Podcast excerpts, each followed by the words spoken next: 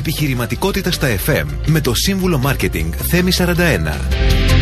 Tips, ιδέες, συμβουλές και μυστικά για την ανάπτυξη της επιχείρησής σας εδώ στο κανάλι 1.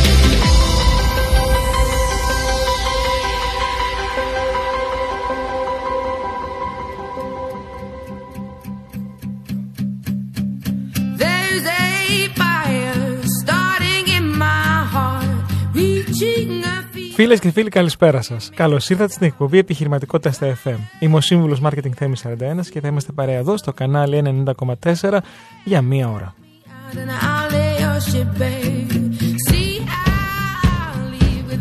Στην εκπομπή αυτή συζητάμε για το marketing των μικρομεσαίων επιχειρήσεων με ιδέες, προτάσεις, tips, συνεντεύξεις αλλά και νέα από την εβδομάδα που πέρασε. Και φυσικά με πολύ πολύ μουσική.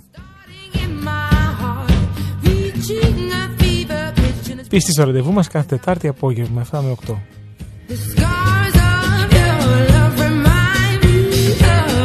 Μαζί μας μπορείτε να μιλήσετε στο Viber, το οποίο προτιμάτε κάθε εβδομάδα, 695-904-904, στο email μας, studio.gr και ε, όπου περιμένουν τα email φυσικά και αν θέλετε και τηλεφωνικό κέντρο να βγείτε ζωντανά στον αέρα, 210 42 24 441 έως 2.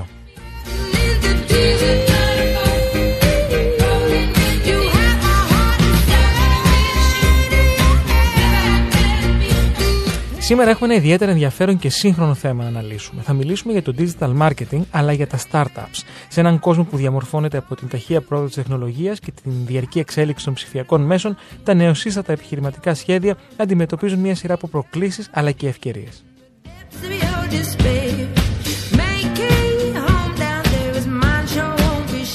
Η σημερινή εκπομπή είναι αφιερωμένη στην ανάλυση των δυναμικών του digital marketing και του τρόπου με τον οποίο τα startups μπορούν να το εντάξουν στρατηγικά στην επιχειρησιακή τους ανάπτυξη. Θα διερευνήσουμε πώς οι σύγχρονες τεχνικές και τα εργαλεία μπορούν να ενισχύσουν την παρουσία ενός startup στον ψηφιακό κόσμο, από τον σχεδιασμό αποτελεσματικών καμπανιών στα κοινωνικά δίκτυα μέχρι και την αξιοποίηση του SEO αλλά και του περιεχομένου για την ενίσχυση της διαδικτυακής παρουσίας.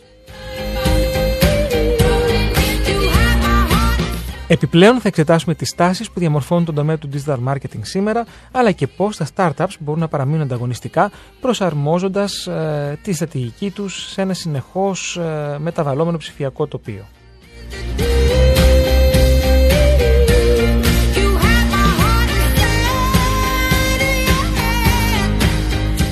Ακόμα θα καλύψουμε και τις προκλήσεις που ενδέχεται να αντιμετωπίσει ένα startup στον τομέα του digital marketing από την διαχείριση των περιορισμένων φυσικά πόρων ως την κατανόηση και την αξιοποίηση των δεδομένων, τα data δηλαδή, για βελτιωμένες στρατηγικές. Μαζί μας εδώ στο στούντιο ο Δημήτρης Κονταράκης, Digital Strategist με εμπειρία πάνω από 20, το πω σωστά, Digital Strategist. Έτσι, με εμπειρία πάνω από 20 χρόνια. Καλώς ήρθες καλό, για μια ακόμα φορά. Ευχαριστώ για την πρόσκληση. Λοιπόν, έχεις ε, το δικό σου digital, digital, digital agency, το οποίο προσφέρει υπηρεσίες ε, online προώθησης, αλλά και κατασκευής ε, ιστοσελίδων και, και website.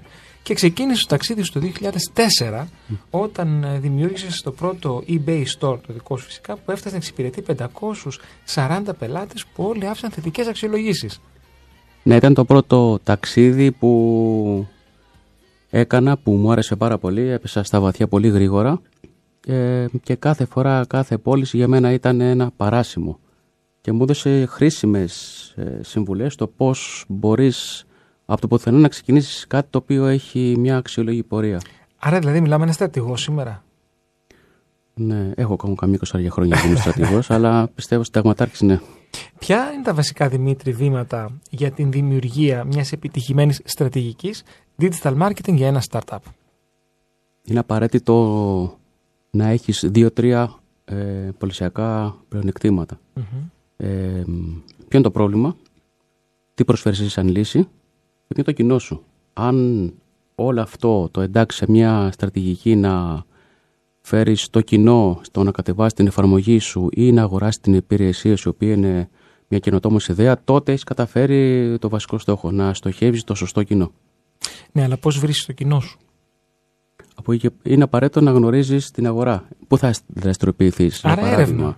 Έρευνα, η οποία έχει να κάνει ότι εγώ ε, θέλω να ικανοποιήσω μια ανάγκη με την υπηρεσία μου ή το προϊόν μου. Ωραία. Άρα το κοινό μου τι είναι, 18-24, 25-34, 35-44, πάμε σε τέτοιες έρευνες. Πού ξεκινούν όλα. Ξεκινούν ότι οι περισσότεροι μικρομεσαίοι επιχειρηματίες σήμερα δεν κάνουν την απαραίτητη έρευνα που χρειάζεται. Δηλαδή, βλέπω ένα επιτυχημένο concept. Σουβλατζίδικο. Καφέ. Ε, οτιδήποτε. Ε, να κάνουν το ίδιο. Ή ξαφνικά βρίσκονται με μια επιχείρηση που κληρονόμησαν. Mm. Ξέρεις το, το να έχει ο μπαμπάς ή η μαμά ή ο θείος μια επιχείρηση είναι ότι είσαι θες και μπορείς να, να είσαι ο διάδοχος αυτής. Έτσι. Ε, και βρίσκονται μια επιχείρηση. Ε, και πολύ λίγοι είναι αυτοί που πραγματικά ψάχνουν να βρουν αν υπάρχει κάποιο κενό στην αγορά εκεί έξω, ψάχνουν να δουν τις τάσεις, να δουν αν αυτό το οποίο πολλούν, έτσι όπως το πολλούν, μπορεί να ταιριάξει στο περιβάλλον. Ε, και πολλά startups νομίζω ότι ε, υστερούνται αυτοί, ε, όχι, ε, δεν, δεν, δεν κάνουν την έρευνα έτσι όπως θα έπρεπε. Και, μην ξεχνα, και αυτό που είναι σημαντικό να πούμε εδώ στους ακροατές, είναι ότι τα startups δεν αφορούν μόνο τη νέα γενιά. Μπορεί και ένας 50-60 να κάνει ένα startup που έχει να κάνει με την ιδέα και το πώς προσφέρει κάτι παραπάνω και διαφορετικό στην αγορά. Νομίζω πως είναι η κουλτούρα του λαού μας. Θέλουμε τα αποτελέσματα γρήγορα και θέλουμε και να γίνει σχετικά φθηνά. Mm, ευθυνά, ευθυνά. Μένουν, ναι, μένουν πάντα στην, ε, στο μότο έχω μια καλή ιδέα. Νο, όχι, όχι, έχω. Ε, νομίζω ότι έχω μια καλή ιδέα. Γιατί ναι. δεν έχουμε τεστάρει ότι αυτή η ιδέα είναι καλή. Όχι, είναι σίγουρο ότι είναι μια πάρα πολύ καλή ιδέα. Ε, είτε είναι ένα προϊόν που το πουλάς σε ένα e-shop που το ρωτάς, OK, μεταφορικά τα έχεις υπολογίσει και σε κοιτάει με ένα βλέμμα πλανές, ή ότι έχω μια εφαρμογή η οποία μπορεί να. Ε, μια και λες για e-shop, mm. ξέρεις ποιο είναι το πιο ωραίο που άκουσα από έναν πελάτη πρόσφατα. Ότι εγώ το παρέδωσα μεταφορική. Ναι. Ναι, αλλά εγώ δεν έχω πληρώσει τη μεταφορική. Εγώ πληρώνω εσένα. Ναι. Η, η, η, συνολική, το, το συνολικό ταξίδι μου το καταναλωτικό τελειώνει όταν παραλάβω το προϊόν την υπηρεσία. Δεν τελειώνει επειδή τη έδωσε μεταφορική. Αν η μεταφορική κάνει ο κούριο πέντε μήνες, τι φταίω εγώ. Πήγες άλλον. Ναι, έχει να κάνει με την οτροπία του Έλληνα επιχειρηματία, όπου μέχρι το 2008-2009 ζούσε σε μια εικονική πραγματικότητα που υπήρχε πολύ χρήμα λόγω των τραπεζών και όλα αυτά. Που όταν αυτό κατέρευσε, έπρεπε να κάνουμε ό,τι κάνουν οι υπόλοιπες χώρες τα τελευταία 20 χρόνια που εμείς ήμασταν στο δικό μας το συνεφάκι. Δηλαδή, business plan, ε, υπομονή, καμπάνιες, ε, πόσο μα κοστίζει, πόσο το πουλάμε, καλό customer service και να είμαστε από πάνω στο να απαντάμε στις απαιτήσεις και στις ερωτήσεις του πελάτη. Αυτό ξαφνικά δεν μπορεί να γίνει σε μία γενιά. Γι' αυτό βλέπουμε και πολύ μεγάλες επιχειρήσεις, αλλά και μικρές επιχειρήσεις, μικρομεσαίες, οι οποίες δεν κατανοούν ότι το να μου πουλήσεις σε μένα ένα προϊόν είναι δύσκολο. Μετά όμως θα πρέπει να με πεις να, αγοράσω, να σε αγοράσω πάλι ή να σε προτείνω στους φίλους μου, στους συνεργάτες μου. Το αφήνουν εκεί. Εγώ πούλησα. Ή εγώ έδωσα το δέμα, ε, μιλήστε με την μεταφορική. Το οποίο είναι σαν ε, συμπεριφορά είναι τραγική έτσι. Μα Παρατάνε δεν, δεν τελειώνει το ταξίδι, δεν, δεν τελειώνει εκεί η πώληση. Μας είπες ότι είναι σημαντικό και το αναλύσαμε αρκετά γιατί οι επιχειρήσει πρέπει να διαφοροποιούνται η μία από την άλλη για να μπορούν να βρουν το δικό τους χώρο μέσα στην αγορά στην οποία δραστηριοποιούνται. Αλλά σε ένα online περιβάλλον, σε ένα digital κόσμο, όπου υπάρχει απίστευτο συνολικά σκουπίδι ενώ, με την mm. έννοια της υπερπληροφόρησης και τόσα πολλές ιστοσελίδες, τόσα πολλά e-shops, ε, τόσο πολύ περιεχόμενο, πώς μπορεί πραγματικά μια, ένα startup να ξεχωρίσει σε αυτό το περιβάλλον; Έχω την εμπειρία από μια πολύ καλή εκπαίδευση που είχα λάβει πριν από τρία χρόνια, όπου εκεί έπρεπε μέσα σε 10 διαφάνειες, 5 λεπτά, να πληροφορήσεις επενδυτές ποια ε, αγορά καλύπτει, η δική σου startup, ε, ποιο πρόβλημα λύνει και ποιο είναι το κοινό σου. Τρεις βασικές ερωτήσεις λοιπόν. Ακριβώς, ναι. Άρα λοιπόν για μένα πρέπει να γνωρίζεις ότι αυτό, αυτή η εφαρμογή, αυτή η ιστοσελίδα, αυτή η υπηρεσία απευθύνεται σε ένα συγκεκριμένο κοινό. Ωραία. Πώς το λύνει το πρόβλημα σε σχέση με τον ανταγωνισμό; Το βρίσκαμε. Και μετά έχεις το digital marketing plan που πήγαινε να προωθήσει αυτή την ιδέα στο διαδίκτυο. Τα πράγματα είναι πάρα πολύ απλά, δεν είναι σύνθετα δεν υπάρχει υπομονή και στρατηγική για να δομήσεις αυτά τα τρία βήματα, τα οποία είναι απαραίτητα για μένα. Άρα, εμείς ξέραμε ότι είμαστε, για παράδειγμα, πάμε σε αυτούς που είναι φιλόζωοι ή αυτούς που έχουν ήδη σκυλή. Ε, ξέραμε τις ηλικίες, ξέραμε πώς να επικοινωνήσουμε και ξέραμε γιατί είμαστε διαφορετικοί από τις άλλες εφαρμογές. Τρία βασικά χαρακτηριστικά είναι, δεν είναι παραπάνω. Αλλά αυτό που λείπει πάντα είναι, έχουμε πάρα πολλές startup εταιρείες να ξεκινούν μια προσπάθεια και να την αφήνουν στη μέση γιατί δώσαν τα χρήματα για να δημιουργηθεί ε, όλο αυτό το concept και μετά δεν είχαν ούτε την υπομονή ούτε τον μπάτ να κάνουν μια στοιχειώδη διαφήμιση. Ε, μια και μιλάμε για το digital marketing εδώ, μια, ένας, μια έννοια που είναι πολύ γνωστή και την χρησιμοποιεί όλος ο κόσμος ε, είναι αυτή του περιεχομένου, του content. Mm. Πες μας τι είναι για τους mm. ακροατές που ίσως να μην το γνωρίζουν και μετά θέλω να σε ρωτήσω κάτι για τα startups και το content. Ένα κλασικό παράδειγμα είναι ένα βίντεο. Είναι παραγωγή περιεχομένου. Γιατί να πάρεις αυτή την εφαρμογή; Γιατί να κατεβάσει αυτή την εφαρμογή; Γιατί να πάρεις τη δική μου υπηρεσία; Ένα βιντεάκι το οποίο μπορεί να είναι είτε με ηθοποιούς, είτε για να ρίξεις τα κόστη, μπορεί να είναι animation. Ε, που θα δείχνει ότι κατεβάζεις την εφαρμογή, πατάς αυτά τα κουμπιά, θα λάβεις το προϊόν την υπηρεσία σε τόσο χρονικό διάστημα. Για ποιο λόγο να επιλέξεις την εφαρμογή μου από τις άλλες εφαρμογές; Παραγωγή περιεχομένου. Ή ανάρτηση στο social. Το περιεχόμενο πάντα δημιουργεί την ανάγκη ε, να δεις περισσότερο. Ωραία. Με κέρδισε αυτή η φωτογραφία, με κέρδισε αυτό το ελεκτικό, με κέρδισε αυτό το βίντεο. Με κέρδισε η συνέντευξη στο ραδιόφωνο. Ωραία, τι παραπάνω μπορώ να μάθω για αυτούς, για να δω την ιστοσελίδα τους. Και πάντα βλέπουμε ιστοσελίδες παρατημένες, τον πρώτο δίμηνο, τρίμηνο να ανεβάζουν περιεχόμενο, να ενημερώνουν και μετά έχει μόνα. Ε, πώς, πώς τροποποιείται μάλλον η, το περιεχόμενο που χρησιμοποιούμε σε ένα startup από, ένα, από το περιεχόμενο που δημιουργούμε σε μια εταιρεία η οποία, σε μια επιχείρηση η οποία βρίσκεται σε άλλο στάδιο του κύκλου ζωής της. Ε, το startup είναι στην εισαγωγή, θα μπορούσε ε, μια άλλη επιχείρηση να είναι στην ανάπτυξη, στην οριμότητα ή ακόμα και στην παρακμή. Πώς διαφοροποιούμε το περιεχόμενο, πώς αποφασίζουμε τι θα βάλουμε και τι όχι. Ε, μια startup εκπαιδεύει το κοινό. Γιατί είμαι διαφορετική σαν startup από τις υπόλοιπες εταιρείες που είναι ήδη στο χώρο; Γιατί να κατεβάσει την εφαρμογή μου; Ε, τι διαφορετικό είμαι εγώ από τις άλλες; Ενώ οι άλλες εταιρείες οι οποίες είναι ε, ήδη στο χώρο ε, απλά επικοινωνούν τις επιτυχίες, επικοινωνούν το προϊόν, επικοινωνούν την υπηρεσία γιατί είναι φτασμένε.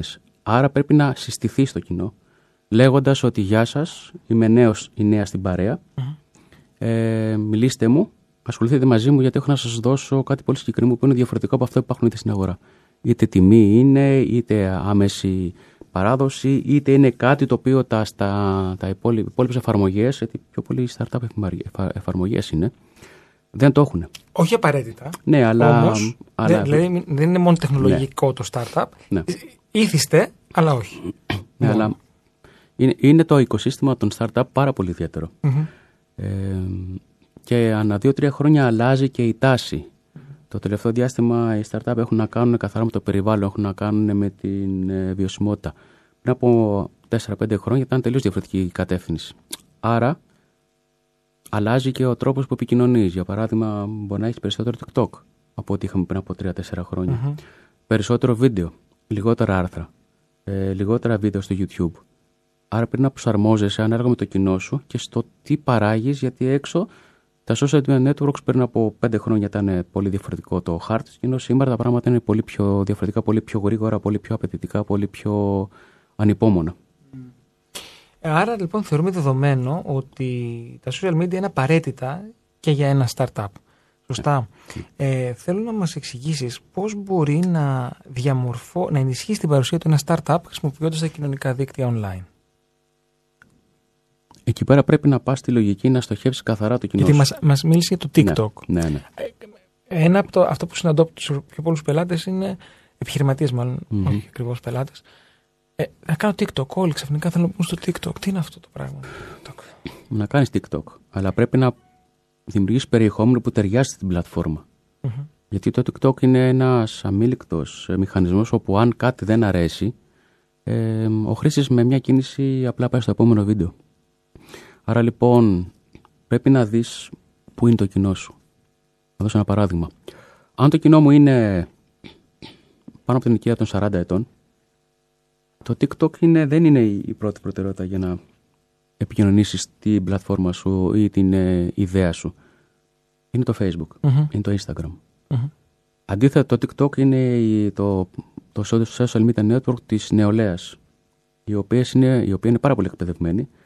Έχει πολλές παραστάσεις, βλέπει αν η δική μου ιδέα ήρθε τώρα στην Ελλάδα, μπορεί να έχουν δει ήδη οι ίδιες ιδέες στην Αμερική, στην Αγγλία, στην Αυστραλία και όλα Άρα λοιπόν, ανάλογα με το κοινό σου, επιλέγεις μια στρατηγική η οποία ταιριάζει και στο μέσο και στο κοινό που θες να συγκινήσεις και να το πεις δώσε μου 10 δευτερόλεπτα από το χρόνο σου γιατί τα βιντεάκια στο TikTok κάπου εκεί είναι ε, να σου μιλήσω για την εφαρμογή μου ή να σου μιλήσω για την startup μου.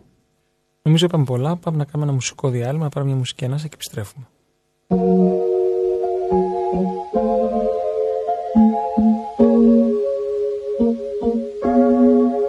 Thought I'd end up with Sean, but it wasn't a match.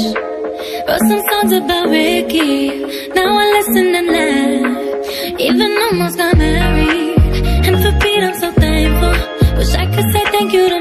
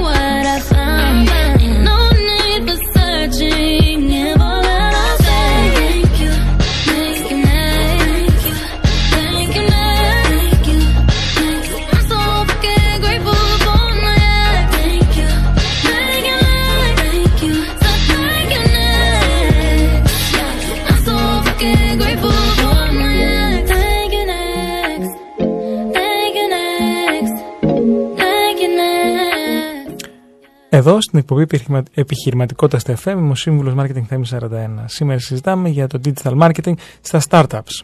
Μαζί μας μπορείτε να μιλήσετε στο 695-904-904. Αν έχετε ένα startup ή σκέφτεστε να ξεκινήσετε ένα, μπορείτε να μας κάνετε την ερώτηση, να σας απαντήσει ο Δημήτρης ο Κονταράκης, που είναι ο σημερινός μου καλεσμένος, ή και εγώ. Μπορείτε να στείλετε το email σας στο email ε, studio.canalian.gr ή τηλεφωνικό κέντρο 210 42 24 441 έως 2. Δημήτρη, πριν το μουσικό διάλειμμα μας εξήγησες πώς διαφοροποιείται κάπως το digital marketing σε ένα startup σε σχέση με τις πιο όριμες ε, επιχειρήσεις. Ποιες θεωρείς σήμερα ότι είναι οι προκλήσεις του- του digital marketing στη- σε αυτή την κατηγορία ε, νεοφυών επιχειρήσεων; να καταλάβει ότι αν έχεις μία πρωτότυπη ιδέα, είναι απαραίτητο το περιεχόμενό σου να το υποστηρίζει. Ε, πολλές φορές βλέπουμε startup εταιρείες να έχουν μια πάρα πολύ καλή ιδέα, αλλά το περιεχόμενο να υποβιβάζει, να υποβαθμίζει ε, την αξία αυτής της ιδέας. Άρα λοιπόν είναι απαραίτητο να καταλάβεις ότι αν έχεις μια πρωτότυπη ιδέα, κάτι το οποίο θα κάνει την αλλαγή στην καθημερινότητα ε, του πελάτη, του χρήστη, το περιεχόμενο πρέπει να έχει τον ίδιο αέρα, την ίδια αισθητική. Αλλιώς προσπαθείς να πουλήσεις ένα, μ, ένα μοντέρνο ρολόι χρησιμοποιώντας ένα πολιτή ο οποίος ε, φοράει παλαιομοδίτικα ρούχα και ο ίδιος φοράει ένα πολύ άσχημο ρολόι. Βέβαια, μέσα από τα κοινωνικά δίκτυα και γενικά από το ίντερνετ μπήκε στη ζωή μας ε, τα δεδομένα. Ναι. Και έχουμε νούμερα. ξέρουμε. Επενδύω τόσο, παίρνω αυτό, με είδαν τόσοι κτλ. κτλ. Άρα λοιπόν θέλω να μας εξηγήσεις αφενός να μας εξηγήσεις για την αναγκαιότητα των δεδομένων στην σύγχρονη επιχειρηματική στρατηγική, στη διαμόρφωση της στρατηγικής, αλλά και πώς η ανάλυση των δεδομένων μπορεί να βοηθήσει ένα startup να βελτιώσει την online παρουσία και την καμπάνια. Ναι, είναι η πρώτη φορά στο επιχειρήν όπου μπορεί ο επιχειρηματίας ή ο κολαπτόμενος επιχειρηματίας να μπορεί να δει σχετικά γρήγορα τα νούμερα. Έκανα campaigns Google Ads, έκανα social media ads, έκανα συμφωνία με ένα influencer, έστειλα email marketing. Γνωρίζεις αμέσως σε μερικά λεπτά, ε, ώρες, ε, μέρες αν αυτό έχει πετύχει. Τι μου έχει φέρει πίσω όλες αυτές τι ενέργειες. Μου έχουν κοστίσει ένα χι ποσό η κάθε ενέργεια. Μπορώ να καταλάβω από πού ήρθαν τα downloads στην εφαρμογή μου, από πού ήρθε η πώληση, από πού ήρθε το email, από πού ήρθε το τηλεφώνημα. Αλλά λοιπόν τα δεδομένα για τη δική μας τη γενιά του επιχειρήν είναι διαθέσιμα σε σχέση με τη δεκαετία του 80 και του 90 και του 2000 που τα πράγματα είναι πολύ ε, δυσκολότερα στο να αναλύσω εγώ τα δεδομένα και που σου επιτρέπει να κάνεις ε, αλλαγές στη στρατηγική, να βελτιώσεις μια καμπάνια, να σταματήσεις μια καμπάνια να πεις στον Α influencer, ωραία, αυτό που μου έφερες δεν μου κάνει, ενώ ο Β influencer που τον τρέξει παράλληλα σου έχει φέρει περισσότερο κόσμο. Είναι μοναδική ευκαιρία για τον κάθε επιχειρηματία να ξέρει το ποσό που επενδύει σε κάθε ενέργεια και σε κάθε συνεργάτη τι του φέρνει. Mm. Και αυτό πρέπει να διαβάσεις τα νούμερα όπω ακριβώς είναι. Άρα, μιλάς για νούμερα, αλλά πώς ορίζω την επιτυχία; Εντάξει, ναι. σίγουρα έχουμε ξανασυζητήσει πώς ορίζουμε την επιτυχία σε μια digital καμπάνια, αλλά τι είναι πιο σημαντικό σε μια digital καμπάνια για ένα startup; Πώς μπορώ να μετρήσω την απόδοση και την επιτυχία, τι είναι αυτό που με ενδιαφέρει περισσότερο. Αρχικά σε ενδιαφέρει το engagement, να μαζέψεις κόσμο να δει την εφαρμογη να δει το startup, να δει την, τη δική σου ιδέα. Και μετά φυσικά πάμε. Τι το έχουμε βάλει; Έχουμε βάλει downloads, έχουμε βάλει πωλήσεις, έχουμε βάλει να μαζέψω email, να μαζέψω ε, αριθμό τηλεφώνου. Ό,τι έχουμε βάλει σαν στόχο, που αυτό είναι σημαντικό, κάθε ενέργεια να έχει μπροστά της ένα στόχο. Τι θέλω να πετύχω, να μαζέψω 6.000 κόσμος στο Facebook ηλικία 18-24, ε, να κατεβάσω την εφαρμογή μου 10.000 άτομα γιατί με ενδιαφέρει ε, να πάω να παρουσιάσω αυτό το case σε επενδυτές για να πάρω χρήματα.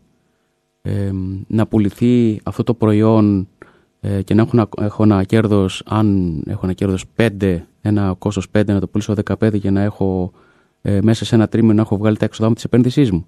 Όλα αυτά είναι ε, metrics τα οποία καθορίζουν αν αυτό που έχω βάλει σαν στόχο το έχω πετύχει. Λίγο πριν μας είπες ότι δεν έχουν την υπομονή τα startups και δεν έχουν και το budget. Αλλά πώς μπορεί ένα startup να αποφασίσει τι budget έχει για digital marketing ε, και πώς μπορεί να το διαχειριστεί αποτελεσματικά; Εδώ έρχεται ο αντίστοιχος digital marketer, ο οποίος θα πει ότι ωραία, είναι αυτή η εφαρμογή, είναι αυτό το site, είναι αυτή, αυτό το προϊόν, είναι αυτή η υπηρεσία. Ποιο είναι το κοινό σου; Να το βρούμε. Αφόσον, βρούμε το κοινό, ξέρουμε ε, πού βρίσκεται στα social, σε ποιο κανάλι βρίσκεται, αν είναι στην Google, αν χρειάζεται να ε, χρησιμοποιήσουμε influencer. Άρα λοιπόν αμέσως έχουμε ένα πλάνο μπροστά μας. Και από εκεί και πέρα κανονίζεις και τρέχεις ε, μια βεντάλια ενεργειών, ώστε να μπορέσει το πρώτο τρίμηνο να αξιολογήσεις όλες αυτές τις ενέργειες και τι αποτέλεσμα είχε. Και από εκεί και πέρα ε, το πλάνο πια τρέχει ευκολότερα γιατί έχει τα πρώτα δεδομένα. Και είναι σημαντικό ότι αρκεί μια σοβαρή και στιβαρή ε, στρατηγική digital και να διαβάζουμε εβδομαδιαία ή μηνιαία τα νούμερα τα οποία θα καθορίσουν ε, τις επόμενες ενέργειες. Τα νούμερα είναι εκεί, εμείς πρέπει να τα δούμε. Ναι, το θέμα είναι να ξέρουμε να τα διαβάζουμε όμως. Ε, Ευτυχώς αυτό το κομμάτι, γιατί δεν είναι δημιουργική λογιστική, αλλά είναι ότι εγώ ξεκίνησα με 0 followers, έχω τώρα 10.000. Από τι 10.000 ε, έχουν αγοράσει ή έχουν κατεβάσει την εφαρμογή μου το 10%, το 15%. Ε, έχω επαναλαμβανόμενους πελάτες, το μετράω. Τα νούμερα είναι εκεί, το ξαναλέω. Από εκεί και πέρα έχει να κάνει πάντα με την προσωπικότητα του επιχειρηματία, της επιχειρηματίας που έχει αποφασίσει να εκτεθεί, να, εκτε... να παρουσιάσει το προϊόν, την υπηρεσία, την εφαρμογή στο κοινό. Και νομίζω έχει περάσει μισή ώρα, οπότε μπορούμε να πάμε σε διαφημιστικό διάλειμμα και να επιστρέψουμε. Μια χαρά.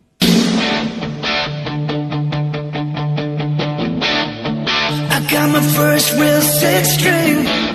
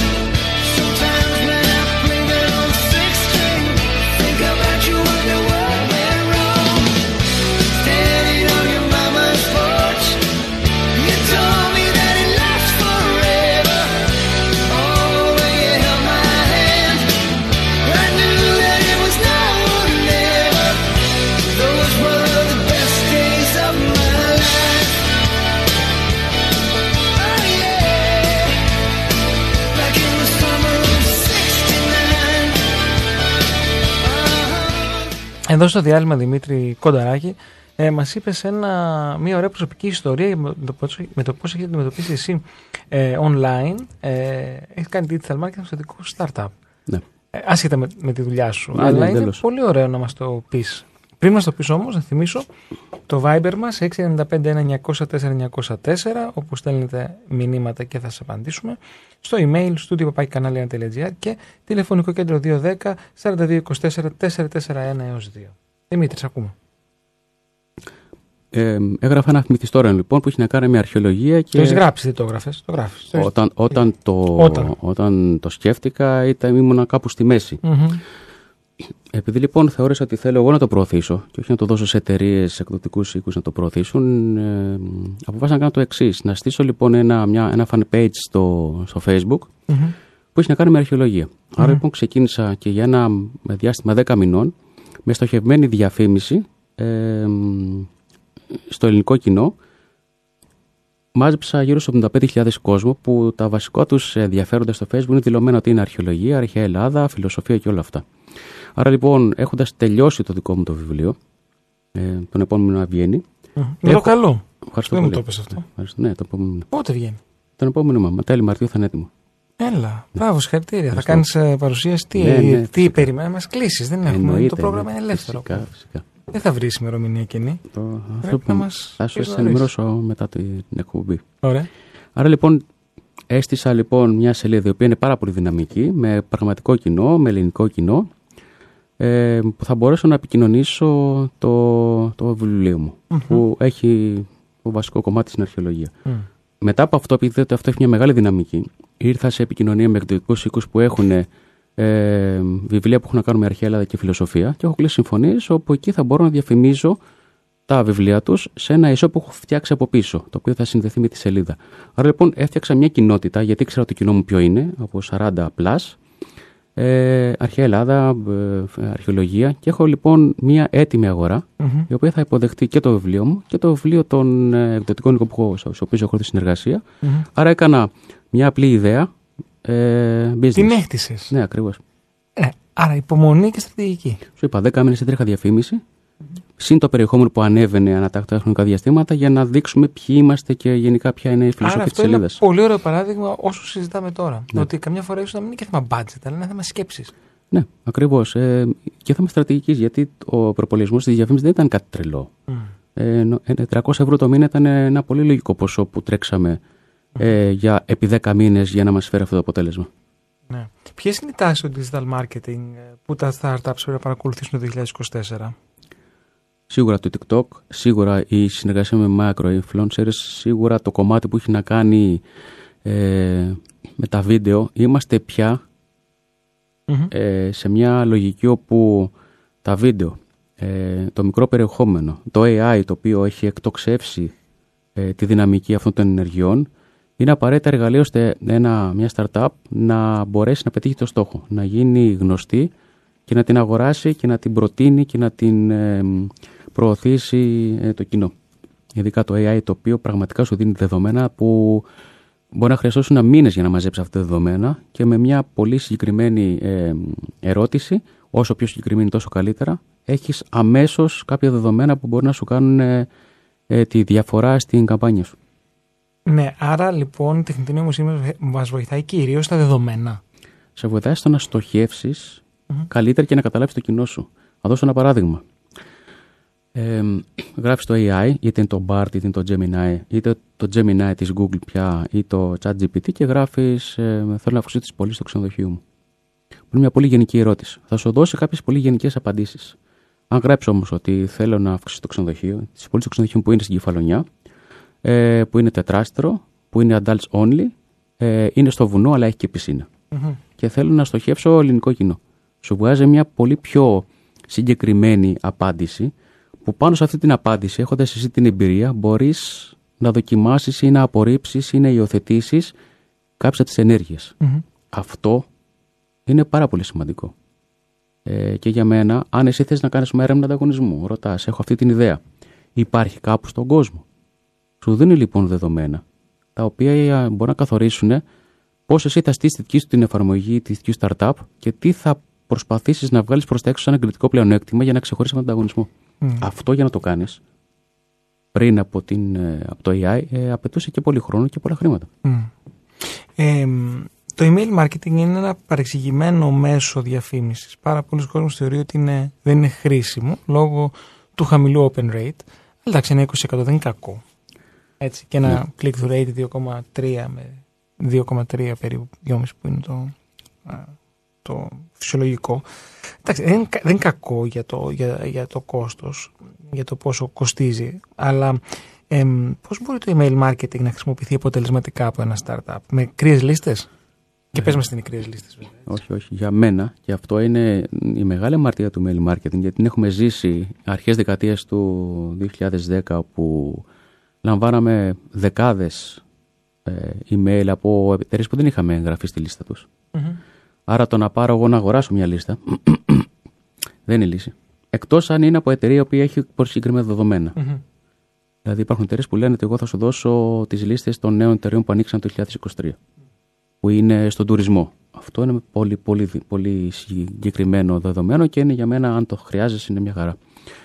Αλλά το να χτίσει μια λίστα email marketing ε, θέλει κόπο.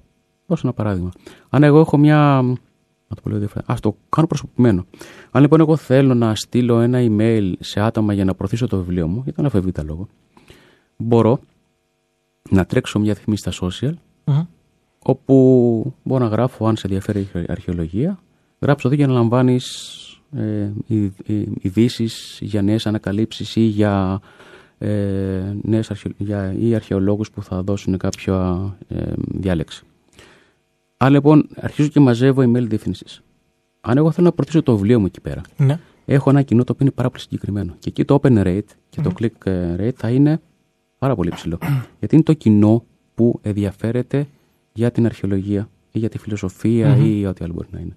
Βλέπουμε λοιπόν αμέσως όσο πιο στοχευμένος είσαι, ε, τόσο καλύτερα είναι τα νούμερα. Και δεν θα λυθεί αυτό μέσα σε μια εβδομάδα, σε δέκα μέρες. Μπορεί να τρέξεις μια καμπάνια που μπορεί να τρέχει επί τρει-τέσσερι μήνες. Γιατί, γιατί γιατί θα έχεις ένα κοινό από ένα χιλιά άτομα, τα οποία μπορεί να αγοράσουν τα 300 ή τα 500 το βιβλίο ή την, ή ε, υπηρεσία σου. Πάμε να ακούσουμε ένα τραγούδι και επιστρέφουμε.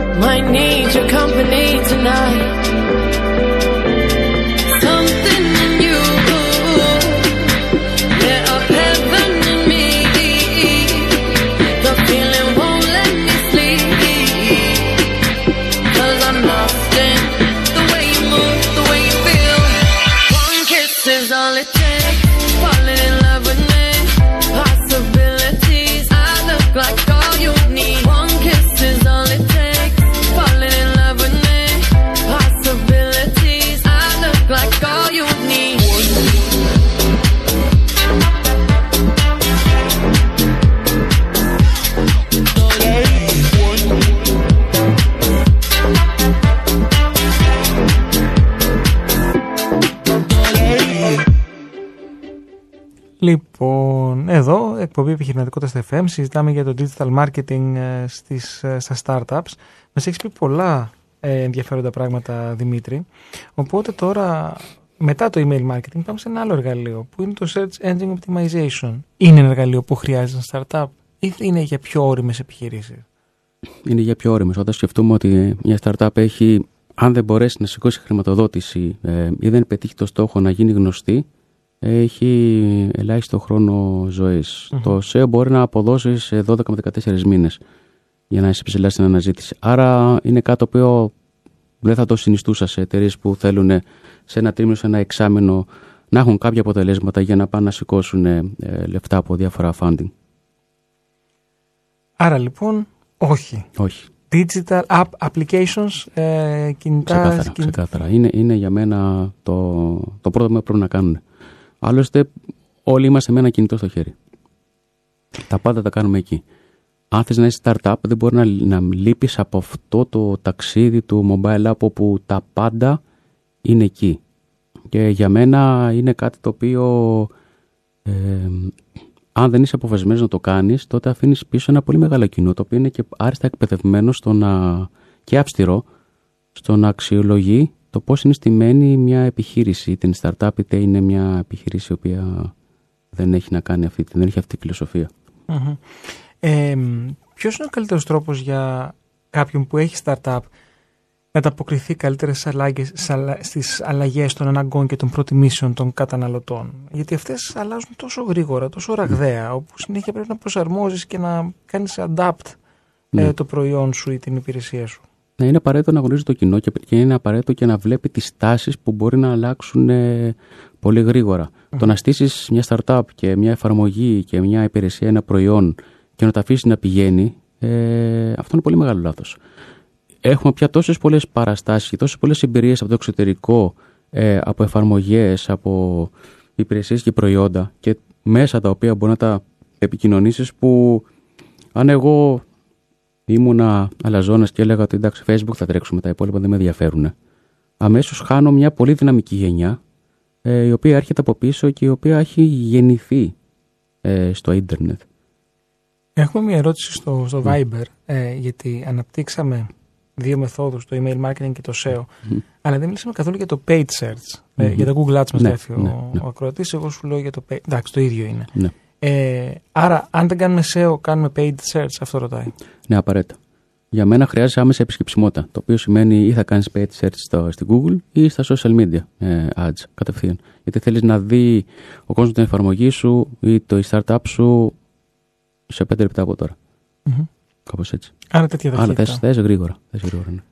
Ε, Δημήτρη, ποια είναι τα πιο συνηθισμένα λάθη που κάνουν τα startups στο digital marketing; Η έλλειψη υπομονής.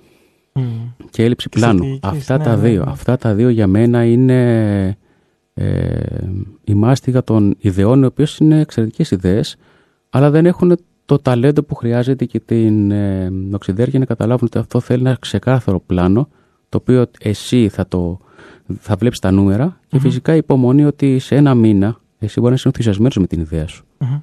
Πρέπει να, κα- να πεις και το κοινό να ενθουσιαστεί, αλλά πρέπει να είσαι υπομονή στο πώς θα του μιλήσεις.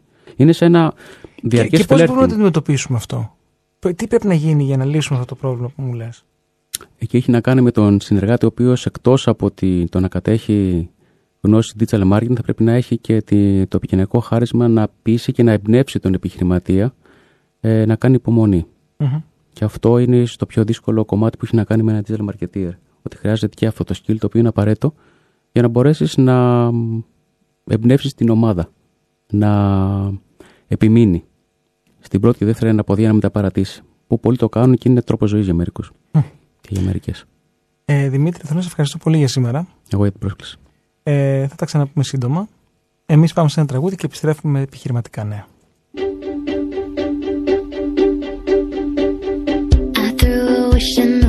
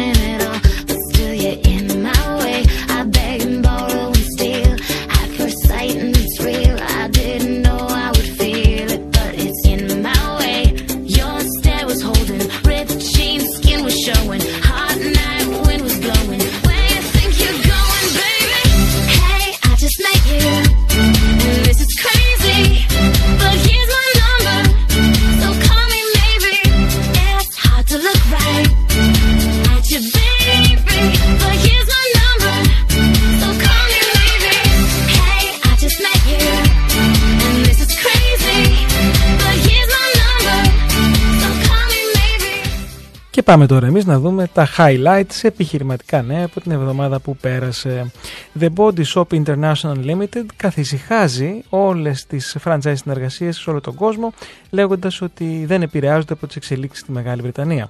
Η εταιρεία λοιπόν ενημερώνει επισήμως τα 33 καταστήματα σε όλη την Ελλάδα αλλά και το ηλεκτρονικό κατάστημα thebodyshop.gr θα λειτουργούν κανονικά με ανεπτυξιακή μάλιστα τροχιά προσφέροντας από το 1978 ηθικά προϊόντα περιποίησης και ομορφιάς. Να σας ε, θυμίσω ότι ανακοινώθηκαν μια σειρά μέτρων για το επιχειρησιακό σχέδιο της εταιρείας στη Μεγάλη Βρετανία. Ε, συγκεκριμένα αυτό ήταν ένα ζωτικό βήμα ε, για τη μεταμόρφωση εταιρείας έτσι ώστε να μπορέσει να διασφαλίσει τα θεμέλια και τη βιωσιμότητά της στο μέλλον. Ανακοινώθηκαν δύο μέτρα, η μείωση του αριθμού καταστημάτων στη Μεγάλη Βρετανία αλλά και η μείωση του προσωπικού στα κεντρικά γραφεία της Μεγάλης Βρετανίας αλλά αυτό αφορά μόνο τη συγκεκριμένη ε, χώρα και δεν επεκτείνεται στις υπόλοιπες χώρες όπου υπάρχουν καταστήματα της εταιρείας. Αλλάζουμε θέμα τώρα, να δούμε λίγο ε, τι γίνεται στον τουρισμό. Η αύξηση τουριστικής κίνησης στην Αθήνα δεν έχει επηρεάσει την ικανοποίηση της εμπειρίας των τουριστών. Η εμπειρία είναι πάρα πολύ σημαντικό πράγμα στην επιχειρηματικότητα, σε κάθε προϊόν και φυσικά και στο τουριστικό μάρκετινγκ όπου το προϊόν είναι ε, αυτό που παρέχουμε στους επισκέπτες. Αντίθετα, η ικανοποίηση λοιπόν των τουριστών, μας λέει το δελτίο τύπου, έχει αυξηθεί τα τελευταία 10 χρόνια ε, από τη χαμηλότερη βαθμολογία που είχε το 2017 7,7 σε 8,4 το 2022 και το 2023. Αυτό βασικά είναι και το βασικό συμπέρασμα της ετήσιας έρευνας ε, που έγινε από την Ένωση Ξενοδόχων Αθηνών Αττικής και Αργοσαρονικού σε συνεργασία με μια μεγάλη ε, εταιρεία συμβούλων. Είναι χαρακτηριστικό βέβαια ότι το 2023 ήταν μια χρονιά ρεκόρ για τον τουρισμό στην Αθήνα με περισσότερες από 7 εκατομμύρια διεθνείς αφήξεις μη κατοίκων στο αεροδρόμιο της Αθήνας από 6,4 εκατομμύρια το 2019. Μιλάμε για μια αύξηση 10% και υπερδιπλάσια σε σύγκριση με πριν από 10 χρόνια. Σας θυμίζω ότι το 2014 καταγράφηκαν 2,4 εκατομμύρια τουριστικές αφήξεις. Και φυσικά η αρχαιολογική χώρη της Αθήνας, με κύριο εξωθέτω την Ακρόπολη, είχε επίπεδο ρεκόρ επισκεπτών το 2023. Ε, θυμίζω ότι είχαν πλάνο για να μπαίνει συγκεκριμένος κόσμος, συγκεκριμένες ώρες, αν θυμάστε το καλοκαίρι. Και ο πολιτισμός της πόλης, βέβαια των Αθηνών, την καθιστούν έναν προορισμό που όλοι ε, πρέπει να επισκεφθούν. Έχουμε συζητήσει πολλές φορές μέσα από αυτή την εκπομπή το πόσο σημαντικό είναι να βλέπουμε τις τάσεις και το τι θέλουν οι καταναλωτές. Έτσι λοιπόν, η, το eFood θα λανσάρει την υπηρεσία Delivery by eFood. Το 2024 λοιπόν θα αποτελέσει για την εταιρεία το έτος ανάπτυξης της νέας αυτής υπηρεσίας, η οποία ονομάζεται eFood Last Mile, η οποία θα εξελιχθεί στην ε, άμεση και αποτελεσματική λύση για τα καταστήματα που θα μπορούν να παραδίδουν τα προϊόντα τους στους καταναλωτές άμεσα χωρίς να έχουν απαραίτητα συνεργασία με την πλατφόρμα την eFood. Έτσι λοιπόν αυτή είναι μια υπηρεσία που μπορεί να επιλέξει οποιαδήποτε εμπορική επιχείρηση για να αποστείλει τα προϊόντα της στους καταναλωτές χωρίς να συνεργάζεται με συμβόλαια.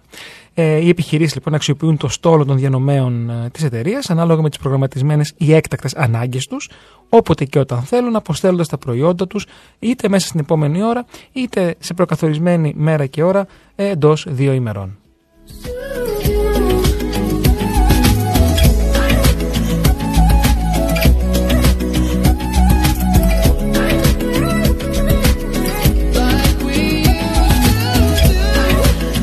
Δεν ξέρω αν είχατε την ευκαιρία να δείτε την έκθεση Ένα ταξίδι στον χρόνο ε, που ξεκίνησε 11 Φεβρουαρίου και ολοκληρώθηκε 18 Φεβρουαρίου και εγγενίασε τους εορτασμούς για τα 150 χρόνια αδιάλειπτης λειτουργίας του ξενοδοχείου Μεγάλη Βρετανία ε, παρασύροντας 3.500 επισκέπτες σε μια συναρπαστική περιήγηση στον χρόνο. Από την πρώτη στιγμή το κοινό αγκάλισε θερμά την έκθεση με τις θέσεις να εξαντλούνται σε λίγες μόνο μέρες από την έναρξη διάθεσης των εισιτηρίων. Ε, παράλληλα με τις ειδικές προβολές, ε, πολλοί εκπρόσωποι της επιχειρηματικής, πολιτικής, κοινωνικής και δημοσιογραφικής ζωής της χώρας, αλλά και επαγγελματίες του κλάδου της φιλοξενίας, είχαν την ευκαιρία να απολαύσουν τη διαδραστική αυτή εμπειρία, αποκομίζοντας τις καλύτερες εντυπώσεις. Αξιοποιώντας την τεχνική του projection mapping σε πολλαπλές επιφάνειες, η έκθεση μεταμόρφωσε το θρηλυκό Grand Ballroom της Μεγάλης Βρετανίας σε ένα πολύχρωμο, πολυδιάστατο και εντυπωσιακό σκηνικό, συνδυάζοντας εικόνες, ήχους και διηγήσεις για να ταξιδέψει τον επισκέπτη στην ιστορία της Μεγάλης Βρετανίας.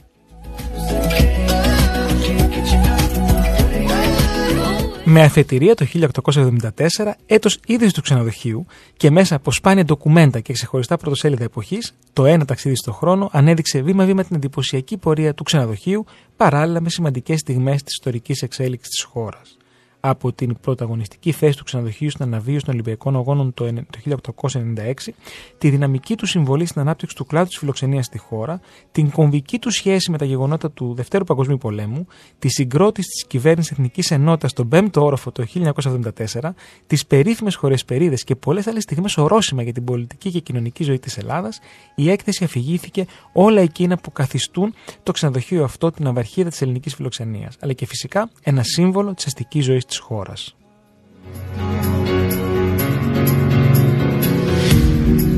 I don't care,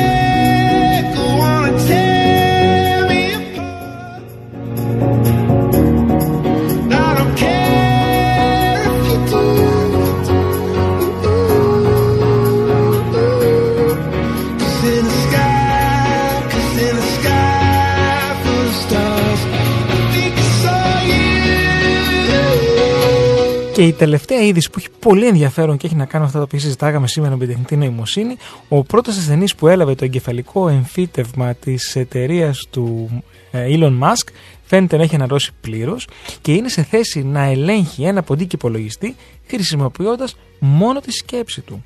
Και η δήλωση ε, που έκανε ο Μάσκ λέει: Η πρόοδος είναι καλή και ο ασθενής φαίνεται να έχει ανακάμψει πλήρως χωρίς να υπάρχουν αρνητικές επιπτώσεις που να γνωρίζουμε.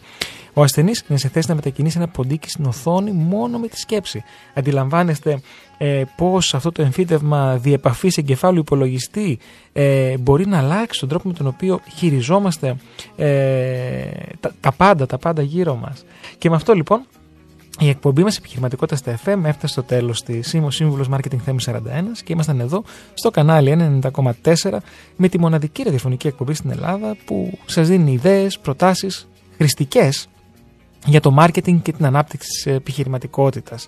Στον ήχο ήταν ο Ανδρέας Ζώρας, τον οποίο και ευχαριστώ πολύ, τηλεφωνικό κέντρο Γιώργος Καρίδης και ένα μεγάλο ευχαριστώ στους χορηγούς επικοινωνίας, όπου κάθε εβδομάδα επικοινωνούν την εκπομπή μας στο επιχειρηματικό κοινό, το επιχειρό.gr, το startup.gr και το περιοδικό Franchise Business. Εγώ να σας θυμίσω ότι εμείς τα λέμε και τηλεοπτικά μέσα από την τηλεοπτική συχνότητα του One Channel κάθε Σάββατο και Κυριακή με την εκπομπή Marketing in Practice 12.30 το μεσημέρι. Αυτή την εβδομάδα θα μιλήσουμε για τα μυστικά της μισθοδοσίας στις επιχειρήσεις και θα δούμε τι φέρνει το νέο νομοσχέδιο και τι πρέπει να προσέξουν οι επιχειρήσεις, οι επιχειρηματίες δηλαδή, αλλά και οι εργαζόμενοι. Α, ε, ακολουθεί ένα σύντομο δελτίο ειδήσεων εδώ στο κανάλι 1. Ε, μουσική και 9 η ώρα θα αναλάβει με την εκπομπή του Γιάννης Καραλής ε, η εκπομπή η ώρα που βγαίνουν τα τραγούδια. Εμείς ανανεώνουμε το ραντεβού μας για την επόμενη Τετάρτη 7 το απόγευμα. Μέχρι τότε να είστε καλά και πάντα επιχειρηματικά δραστήριοι. Καλό σας βράδυ. Ήταν η εκπομπή Επιχειρηματικότητας στα FM με το σύμβουλο Μάρκετινγκ Θέμη 41. Η εκπομπή δεν περιέχει συμβουλές για επενδύσεις ή σίγουρο κέρδος. Ο σκοπός της εκπομπής είναι η ενημέρωση και εκπαίδευση των ακροατών σε θέματα επιχειρηματικότητας. Κάθε επιχείρηση είναι διαφορετική και απαιτεί εξειδικευμένη προσέγγιση.